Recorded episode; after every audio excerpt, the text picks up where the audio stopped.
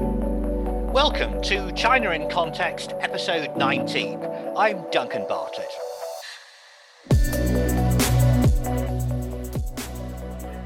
Throughout the European Union, a fierce political debate is raging on how to handle China. Should China be prevented from investing in important industries like nuclear power or 5G communication? Or would it be better to take a more pragmatic approach, recognizing the potential that China has to stimulate economic growth and employment in Europe as the region struggles to recover from the pandemic? Well, I'm pleased to welcome back as my guest today an expert with a real appreciation of China and a very clear way of explaining things. He's Professor Hans Maull, a senior associate fellow at the Mercator Institute for China Studies in Berlin. He also teaches as adjunct professor of international relations and strategic studies at the John Hopkins University School of Advanced International Studies Bologna Center. Hans, welcome back to China in Context. Hello, Duncan. Nice to be back. Firstly, on the topic of the pandemic, all the EU countries decided not to use the vaccines that were developed in China to combat COVID 19. What do you make of that decision? I think this is purely uh, reflective of the way those decisions are taken in the European Union. And um, so I think there's no politics there. Uh, it simply reflects the fact that Chinese producers have not applied, even to my knowledge, for certification by the European uh, Medical um, Association, the EMA. Uh, but in fact, I think in Hungary, Chinese vaccines have been used. And other East European countries, including member states, the Czech Republic, I think, has also been interested, at least, in exploring Chinese vaccines. So, you know, there's, as usual in European affairs, there are kind of two different tracks here. So, how much of an impact has COVID had on the EU China relationship? Uh, the uh, COVID pandemic has been one of several factors that has contributed to uh, affecting negatively the image of China in Europe. Uh, other issues have been repression in Xinjiang of the Muslim population there, events in Hong Kong, uh, uh, the growing tensions between the United States and China, growing pressure by China on Taiwan, the Taiwan issue. So there are a number of developments uh, in China and in Chinese foreign policy which have contributed to this change in the perception of China in Europe. But as usual, you have also differences between different countries here in Europe. It seems to me that one of the big turning points in EU China relations occurred in March 2021 when the EU was openly critical of China over allegations of human rights abuses against its Uyghur minority in Xinjiang. China responded with counter sanctions against some MEPs, as well as people who work in think tanks and even some academics. Is that incident likely to have a long term impact on the EU China relationship? I think the jury is still out on that question. We can observe at the moment that there are efforts underway, and I think there are efforts undertaken by both mm, the German government in particular, the European Union collectively, and China also to, uh, to mend the relationship, to improve the relationship and remove some of the sources or at least lower the tensions between the European Union and China. So we'll see how that plays out. Turning to security and defense, the Secretary General of NATO, uh, Jens Stoltenberg, said earlier this year the People's Republic of China is our number one challenge as it seeks to reshape the international order. Now, how widely do you think that kind of view is held within the EU, and how does it impact defense policy? I think that uh, rather critical view of China is shared by some, but by no means all of the governments of the member states of the European Union. It is shared by the institutions of the Common Foreign and Security Policy, so the President of the European Commission, the High Representative, although there are even between them, there are sort of slight differences in views on China. But I think by and large, they would be on this page. But uh, you know, some governments in the European Union would not really see that. Uh, and the wider public, I think, in most of Europe, does not really understand this concern and share it. And if you ask, as you did, about the impact of that on defense policies in Europe, uh, frankly, I think they're going to be quite uh, marginal, if any. Uh, I think the changes you are going to see will relate basically to activities of naval units, you know, visits and more maneuvers in uh, the Indo-Pacific and so on. But if you are thinking in terms of defense budgets or major weapons procurement systems and so on, I think the impact is going to be quite, quite marginal. Well, of course, as you've made clear in this conversation, the European Union doesn't speak with just one voice because it's made up of many different nations, each with their own political characteristics. Some people say that China seeks to take advantage of that and spread division. What's your view?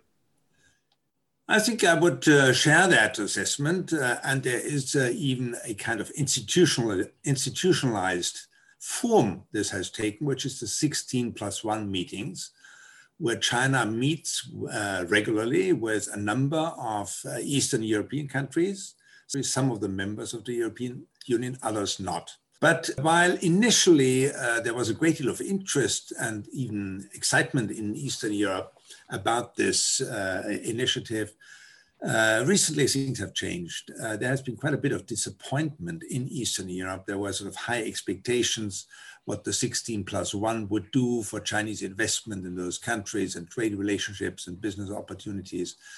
And those expectations were by and large disappointed. So, uh, more recently, you can see that quite a few of the member countries of this 16 plus one process in Europe have had second thoughts about this.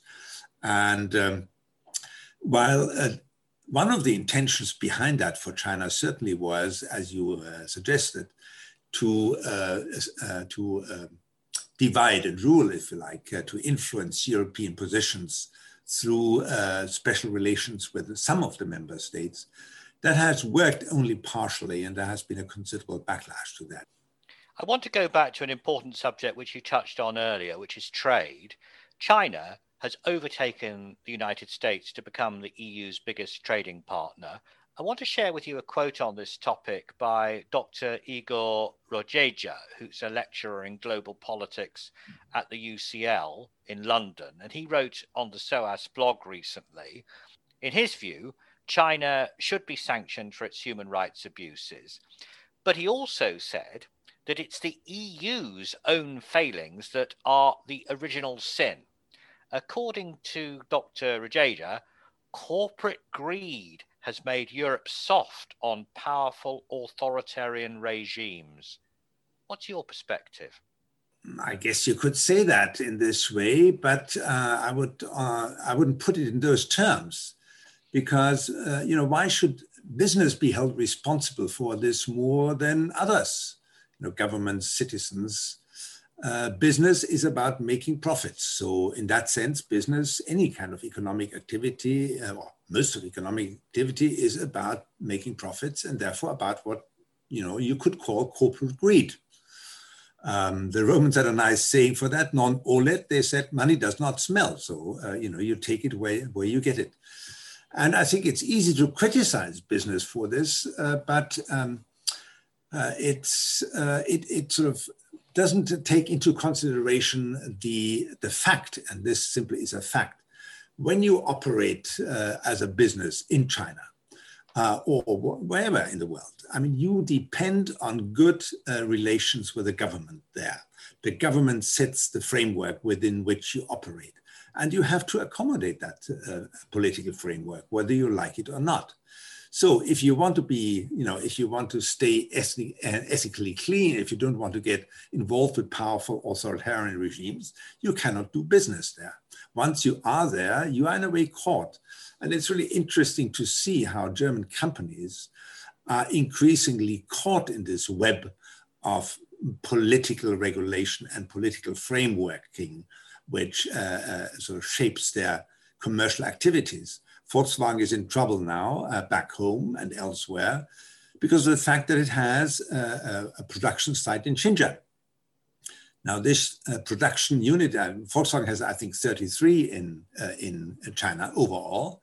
The one in Xinjiang was a result of political pressure by the Chinese government. Volkswagen didn't want to do that. And this is the way companies have to operate. You know, I remember from German history that in 1938, I think the two American uh, car producers, Ford and General Motors, had a 70% market share of the car industry in Nazi Germany. And Ford and General Motors continued to pro- produce ch- cars during the war in Nazi Germany. And they produced, in fact, not only cars, but also obviously military equipment. And those were American corporations or subsidiaries of American corporations operating during a war in Germany. You know, this is the situation of, of business. So, yes, uh, you could uh, term it uh, in those negative terms as a result of corporate greed, but in a way, this is the logic of the economic system in which we live. Well, that's a fascinating example from history. My final question is about one area where China and the EU do seem keen to collaborate, and that's on climate change. Uh, in the spring, Xi Jinping talked about climate change directly with Angela Merkel, with Emmanuel Macron, and indeed with Joe Biden. What's your interpretation of the politics there? I think this is a really interesting question, uh, Duncan, um, because in my view, there is something of a misperception here uh, among many people. Uh, the assumption that uh, there is a genuine interest on both sides to cooperate on climate change containment for the sake of you know, making climate change uh, digestible. And I think much of the actual diplomacy over climate change, the ones you mentioned, the telephone call between Xi Jinping, Angela Merkel, and Emmanuel Macron on climate change, was really not so much about climate change, it was about something else. Uh, so climate change cooperation becomes a chessboard on which, particularly from the Chinese side, you have other motives being uh, pursued uh, and actually dominating.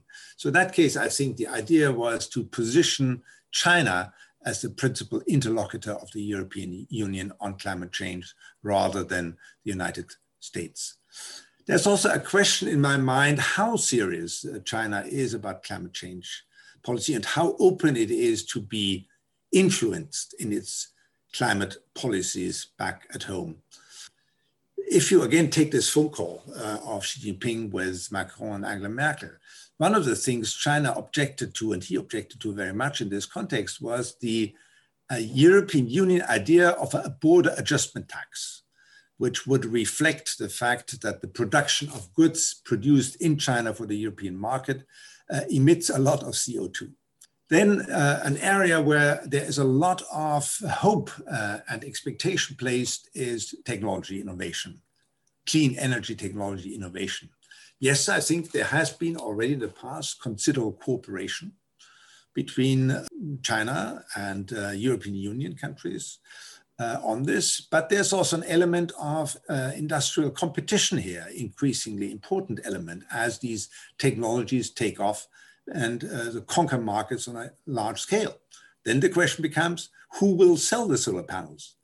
European companies or Chinese companies, and therefore you have competition there. And you have industrial policies, both in China and increasingly also in Europe, trying to uh, support the technological innovation in their own regions. So there's competition here too. And ultimately, I think the most important question in this climate change uh, policy cooperation to me is to what extent China's model of economic modernization through industrialization really is compatible with a, uh, a climate change policy which would get us to uh, even two degrees, even limiting climate change, limiting global temperatures to two degrees, let alone 1.5 degrees, as the more ambitious Paris Agreement objective suggests. So, you know, is China really willing and able to do what it takes? Uh, I'm not sure, and therefore I'm not sure about the potential of climate change cooperation between the European Union and China. Well, thank you, Hans. You've given us lots of different issues to think about, all explained very clearly. That was Professor Hans Maull, a Senior Associate Fellow at the Mercator Institute for China Studies in Berlin.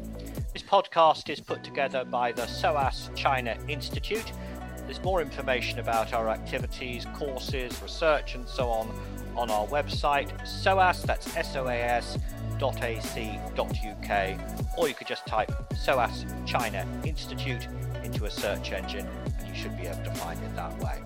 But until next time, that's all from us here on the China in Context podcast team.